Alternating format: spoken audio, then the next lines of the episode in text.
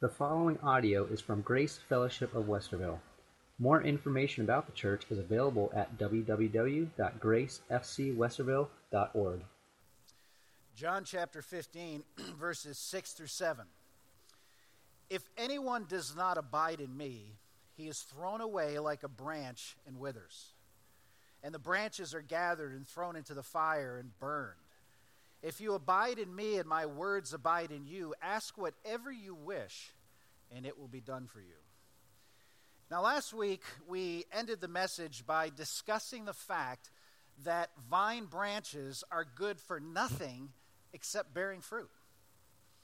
Uh, branches that don't bear fruit take very important sap from the rest of the vine, and therefore they're trimmed off uh, because of their no value. You also recall that we said that branches that don't produce fruit aren't good for anything else. They're not like a tree where you can cut it down and, and cut, cut, cut it into lumber and use the wood for, for uh, building furniture or homes or, or all kinds of things. When the vine or when the branch is not producing fruit, it has no other value whatsoever.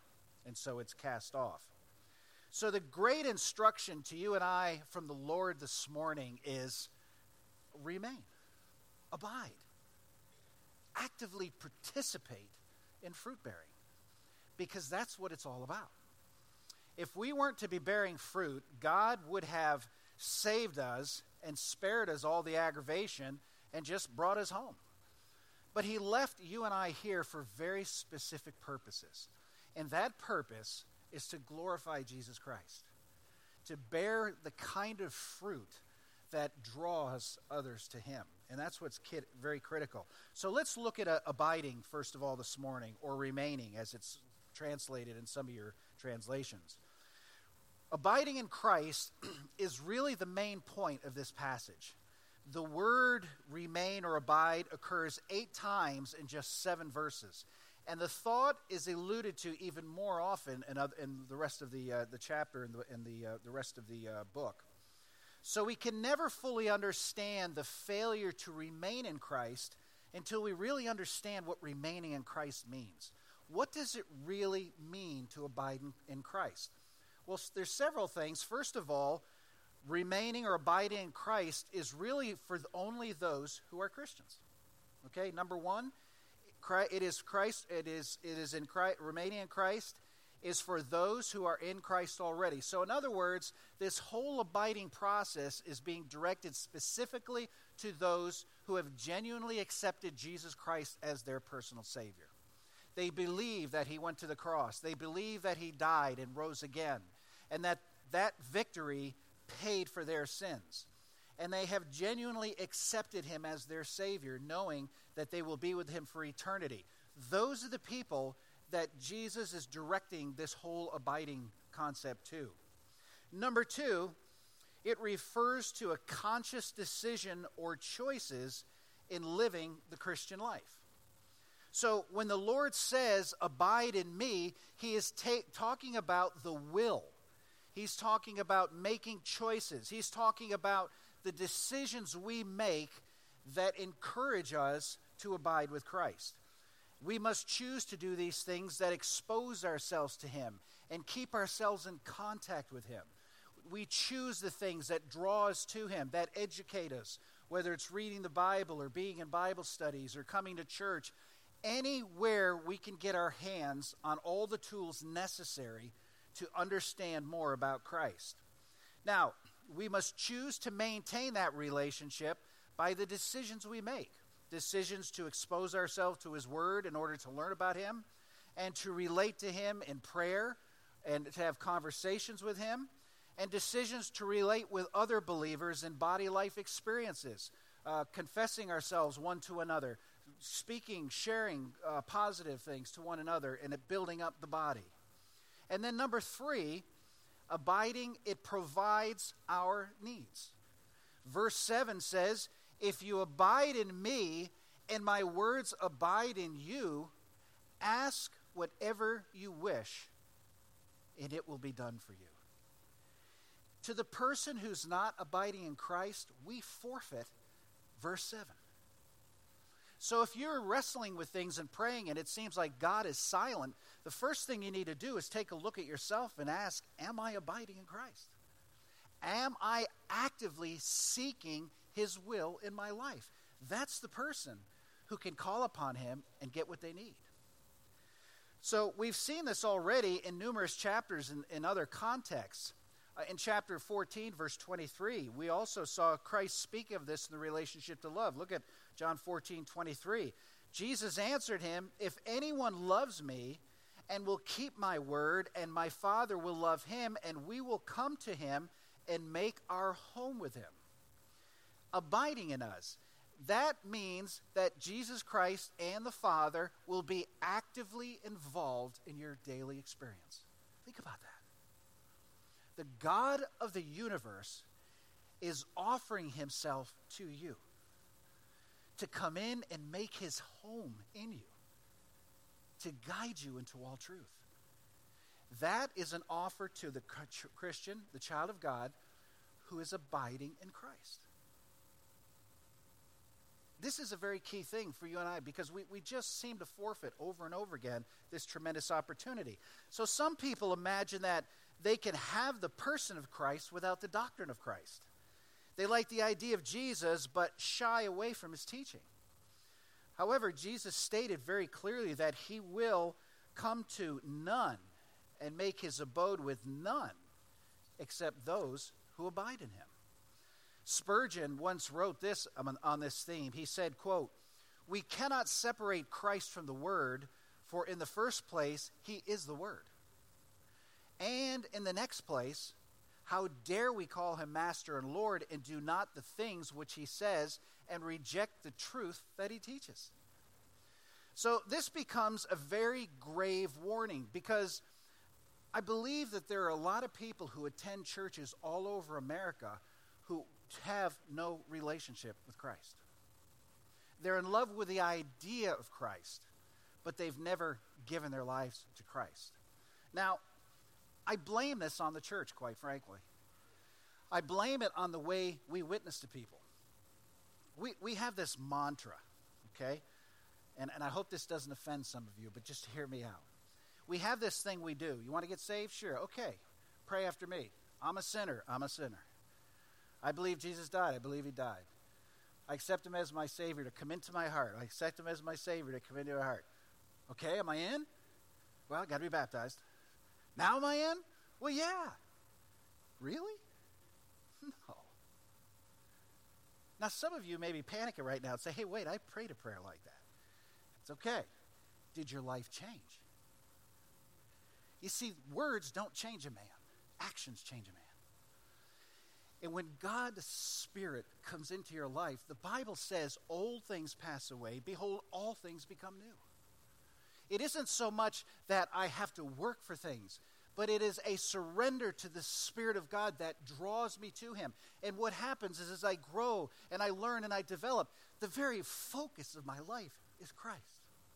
The decisions I make surround Christ. Everything that I want in my life is focused on bringing glory to Jesus Christ. And that's where oftentimes we miss the boat.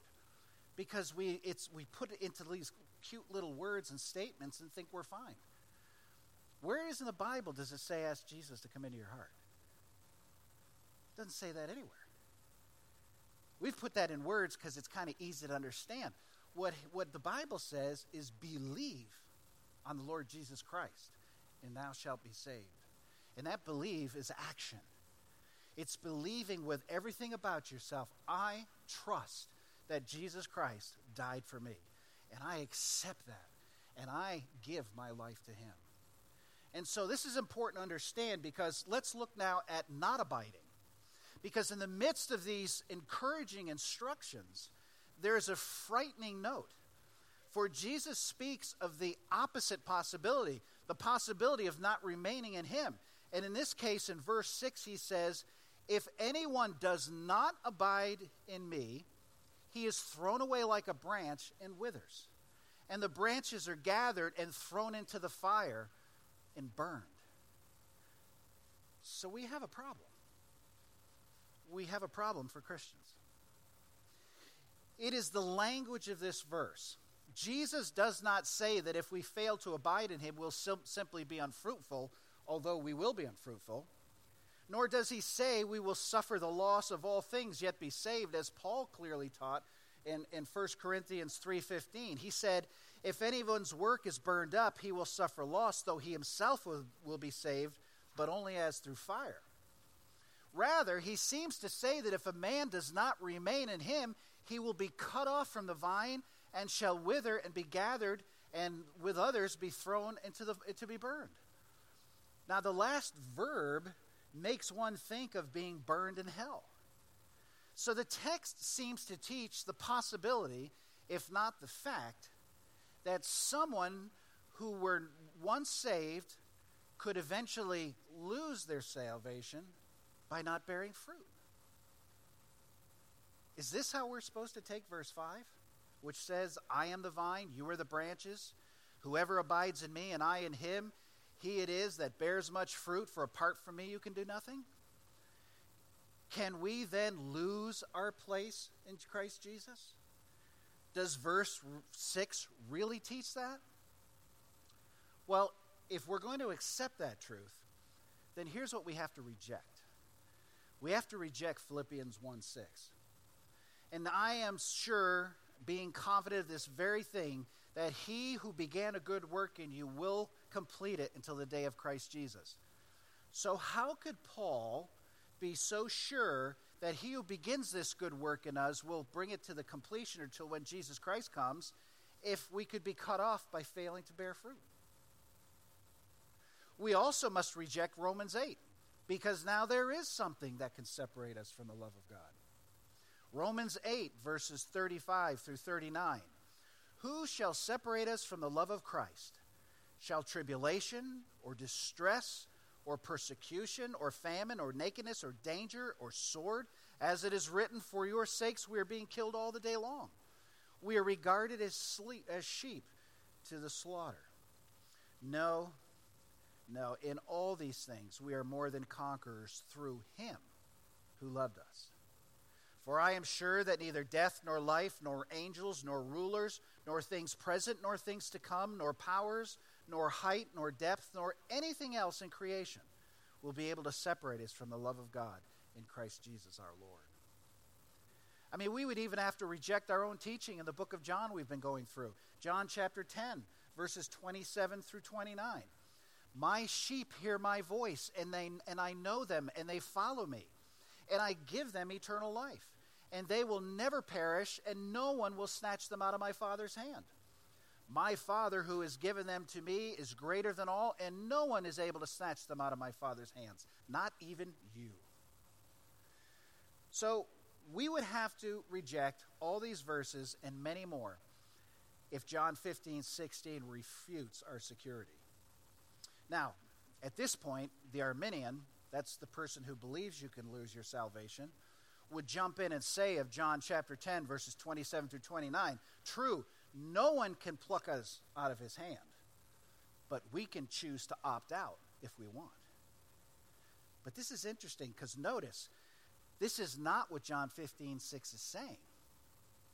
It is saying that God Himself will thrust us out. More than that, not because of some grave sin like murder or adultery or something, but by simply not bearing fruit. And this is by the same God who is pledged to defend us against all enemies. Something's missing here. Can a Christian really believe this? I don't think it's possible if you think it through. Because if that were the nature of God, then we'd have been cast out long ago. So, what is the correct view? What are we to believe by this passage? What he is saying here is that it's the believer's works that are burned up.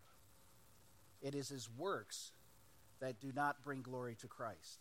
And it is the Christian's role as a fruit bearer and not his salvation that's in discussion in this passage. So, how do we support this? First, it is the fruitfulness rather than salvation that is viewed throughout this whole chapter. True, the matter of burning is often associated with hell and therefore the loss or, or the non possession of salvation. But that is not always the case. And we saw that earlier in 1 Corinthians 3:15. If anyone's work is burned up, he will suffer loss, though he himself will be saved, but only as through fire. In other words, it's the salvation work of Jesus Christ that stands the fire, not you. And so our works, our lives, the things that we've sought, the things that we've gone at, the careers we go after, all the things that we try to establish for ourselves will one day all be burned up. And only what will last is the gold and the silver, the jewels that have been that have been accomplished in our lives. And that main one is salvation that Christ does. So it is associated with useless works rather than salvation. Now, the second reason is because observe the actual wording of the verse. It is, for example, like a branch that one who is thrown away is thrown away. Therefore, it is not as a son that he is thrown away, but as a fruit bearer. So he's pruned like a branch, a worthless branch, and that is cast away, but not the son that he's speaking of. And then, third, you will note that there is an even, even a change in the number between the first part of the sentence and the second. In the first part, the important term is singular if any one does not abide. In the second part of the key, the key term is plural. Such branches are picked up and thrown into the fire and burned. The them and the they may well be what issues from the one who is thrown away in terms of usefulness. So, literally, what Jesus is doing is painting a picture here of a Christian abiding or not abiding. A Christian who abides produces fruit. And as we saw last week, what Jesus will do through the course of that growth is he will lift it up. Oftentimes, branches fall off and they're dragging on the ground. And the gardener comes along and he lifts the branch up and he cleans it, he cleanses it. He takes the, the moss off it and any parasites, and then he restrings it up onto the vine so it can get sun and air. And so that's part of the pruning process. And parts of the branch that are useless, he cuts off and throws them away. So Jesus is actively working in your life and my life to succeed. Now think about that. Just, just let that kind of sink in for a minute. You and I know that God loved us so much that he sent his son to die for us. We've, we've, we've got that. And, with you, and if you have accepted him as your Savior and you know you have him for eternity, you have peace in that reality. But Jesus goes beyond that. Not only, child of God, have I secured you for eternity, but now here on earth, I want you to be successful. I want you to bear much fruit. Not just an occasional thing here. I want you to be an overwhelmed bloom just full of grapes. Because when you and I are full of grapes, what happens? We glorify Jesus Christ. So, and again, not only is he securing your eternity, but he wants to walk with you. He wants you to abide with him so his spirit can continue to bloom in you and to grow within you wonderful fruit that'll touch other people. And if you just think for a moment about your week, how much of your week was focused on bearing fruit for Jesus Christ? I mean, it's tough, isn't it? between jobs, between kids, between responsibilities and appointments and where we go. We have done such a wonderful job of scheduling our lives into oblivion. And we have no time to even think about glorifying Christ in case something just gets thrust right in our faces? But Jesus is going to prune. He's going to continue to get out of your life what's worthless. Habits, that do not bring glory to God, relationships that do not bring glory to God. He wants your heart and my heart to have one singular purpose in the remaining days we have here on this earth, and that's to bring glory to Christ. That's the beauty. And he continues to work through us through those situations. Now, Lot would be a great example of this. He was out of fellowship with the Lord. he ceased to bear fruit to his glory, and his dead works were all burned up in Sodom, but he was saved. So let's talk for a moment then about fruitless Christians. And if you're here this morning, you know who you are. Okay? This isn't rocket science. If you're a fruitless Christian, listen very carefully. Shall we relax now, knowing that we are not condemned to hell for fruitlessness? Our reaction should be one of horror. Rather than think it possible to be saved by Christ, to be cultivated, to be washed, cleansed, cared for in every way by the heavenly husbandman, to be preserved for heaven, and yet not to be fruitful in a proper response to the, what the one has done for us? Saved and fruitless? Is that really what we want? It's so foolish for us to be content just to go through life, just to go through life without abiding in Him.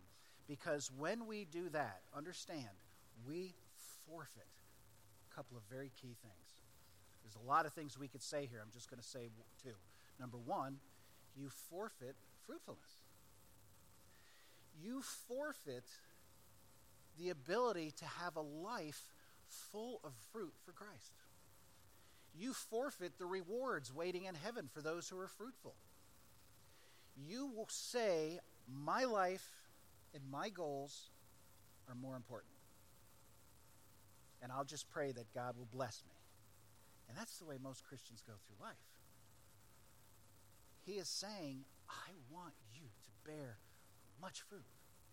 But here's the second thing that we forfeit. And this, this, is, this amazes me personally when I realize this every, every time. We forfeit answered prayer. We forfeit answered prayer. Look at verse 7 again. If you abide in me, and my words abide in you, ask whatever you wish, and it will be done for you. I mean, if God seems silent, folks, check your abiding. Now, how is it that this verse says, If you abide me and my words abide in me, you can ask whatever you want and it will be done for you? Here, here's the, the basic skinny on this. When I'm abiding in Christ, the Spirit has his way with me. He's like that energy, life giving sap that flows from the vine into the branch. And when the Spirit is not hindered in my life, there is only one possible thing that can happen, and that's fruit. That's the only thing that can happen because that's what he promised. So I know I'm going to bear fruit, but then I can come to him, whatever I wish, whatever I need, he'll do it. Well, what do I wish? What do I wish for? What do I need? What do I want? When that spirit is flowing through you and my and me, the only thing we want is what bring glory. And those prayers become tremendously changed you know, uh, one of my favorite passages in Psalm 37 4 Delight thyself also in the Lord, and he will give you the desires of your heart. When you're surrendered to Christ, when you're surrendered your life to him, he changes your heart to want the things he wants you to want. And so when you pray, you're praying in accordance with what he wishes. And those prayers will be answered every time. But when we don't abide, we're praying for human things because that's all we know. And if you've ever experienced this before, where you've been in a situation where you had to just surrender, your prayers became dramatically different. You went from praying, God, please do this, please meet this need, please help this too. God, not my will, but yours. God, how can I glorify you in this situation? And see, that's how the apostles made it through life. These guys were brutally beaten. All of them were martyred in very gruesome ways, but through their lives, the things they endured. Paul talks about it when he says that being shipwrecked three times, being abandoned, being bit by serpents, cast in prison, whipped by nine tails so you could see his backbone. And they just praise God. That just doesn't seem possible. But when you're abiding in Christ, all things are possible to them who love God. And as you sit here this morning, realizing you sit in a vineyard and every one of you is a branch that God is working, pruning, developing, lifting up out of the dirt. Sometimes it hurts, it's painful. But his whole goal is not to hurt you, but to lift you up. His whole goal is to make you so fruitful that he can be glorified, your life is, is full of glory, and you can pray and have all your needs met in this life. That's a promise straight from God. And the key part here, and what happens is my last point God glorified. Notice John 15, 8. By this, my Father is glorified. How is he glorified? That you bear much fruit and so prove to be my disciple. How is God glorified? That you bear much fruit, and while you're at it, prove that you're my disciple. The connection between John 15, verse 7, and John 15, verse 8 is the connection that the glory of God has with prayer according to the will of God. And a connection that we've already seen in John 14, verses 13 through 14. Notice, whatever you ask in my name, this I will do, that the Father may be glorified in the Son. If you ask me anything in my name, I'll do it. But here the emphasis is different. John 14, the emphasis is upon prayer itself. That is uh, what, what to be answered, what is to be answered in order to comfort the disciples. But in John 15, the emphasis is on glorifying God. In this text, the glorification of God is linked to four elements, each of which should be clearly visible in your life and mine.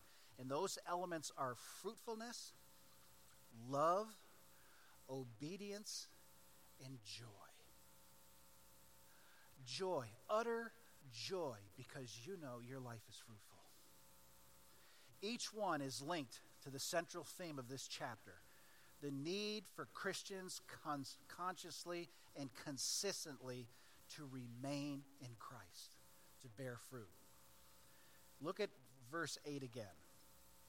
By this my Father is glorified, that you bear much fruit, and so prove to be my disciples. If we were accused of being Christians, would there be enough evidence to convict us? That's really what he's saying. This is why the Bible tells us in Philippians 2:12 to work out your own salvation with fear and trembling. Fear because am I abiding? Am I walking with Christ? Is he everything to me? Is that who I am to be? And trembling at the thought that I might not be bringing glory to God. Have you ever trembled at the prospect of not glorifying God? And if you're here like a lot of Christians go, no, I've never trembled. That's what abiding produces. Abiding in Christ produces a deep desire to bring glory to Him. And when I'm not glorifying Him, I tremble because that means my life is out of whack. And here, here's the beautiful thing of this. 2 Corinthians chapter 2 and verse 14 says, But thanks be to God, who in Christ always leads us in triumphal procession. Let me read that first part again. But thanks be to God who in Christ always leads us in triumphal possession. When you're abiding in Christ, your life is like a parade. It's like coming back from the battle, having won the battle, and you're marching in triumphal possession. Possession. Possession. Ah, procession. Think about that. That's the life that's just hanging there for you and I. And the verse goes on, and through us, and I love this part, spreads the fragrance of the knowledge of Him everywhere. Have you ever gone into a grove in the spring when the blooms are just out? And You just want to sit there and, oh, it's just, it's so beautiful. That sweet fragrance draws you in. Well, think about this. Every one of us can be that same fragrance that draws people to Christ. people see a life that's abiding in Christ, and men and women are drawn to it because of the sweet smell and the wonderful fruit. And this is what Christ has promised to every one of us. Your life and mine can be one of unspeakable success and glory. It may not be free of troubles, it may not be free of trials, but I guarantee you that when you surrender to Christ, you become a sweet smell of victory. You become a fragrance that's overwhelming. And you will produce so much fruit that Jesus Christ can say of you, I'm glorified because you are bringing much fruit to me. What do you need? Name it, it's done. This isn't a name it and claim it thing in the human sense. This is a spirit led prayer that gets God's answers. You and I have been given a wonderful picture this morning of what the true vine and the true branches are. And when you and I get pruned and it hurts, know that the whole purpose of that pruning is so you can bear more fruit and become a sweet and wonderful fragrance. And Father, I just ask this morning that as we consider the reality that every person in this room who's accepted you as Savior, we are those branches. We are the specific branches that you not only died for, but now you've set out through the course of our lives to make us a glorious and wonderful, sweet smell of fruit bearing. God, I just pray this morning that if there's anyone here who has never trusted you as Savior, these, this message is really not for them. But by surrendering and accepting what you did on Calvary to pay for their sins and allowing your Spirit to come in and change their lives, they can now reap that benefit. I pray if there's anyone here this morning in that state that they would not leave without seeing me or going back to the prayer room and praying with somebody back there. Father, I just want to pray for Christians this morning, all of us here this morning. May we be honest enough with ourselves yes, I am a fruit bearer, or God, I am not living up anywhere near my potential for you. You want me to bear much fruit. You want me to bring glory to you, and I am not doing that. In this very moment, I give myself to you, Lord, to lead me, to guide me every step, and to show me how to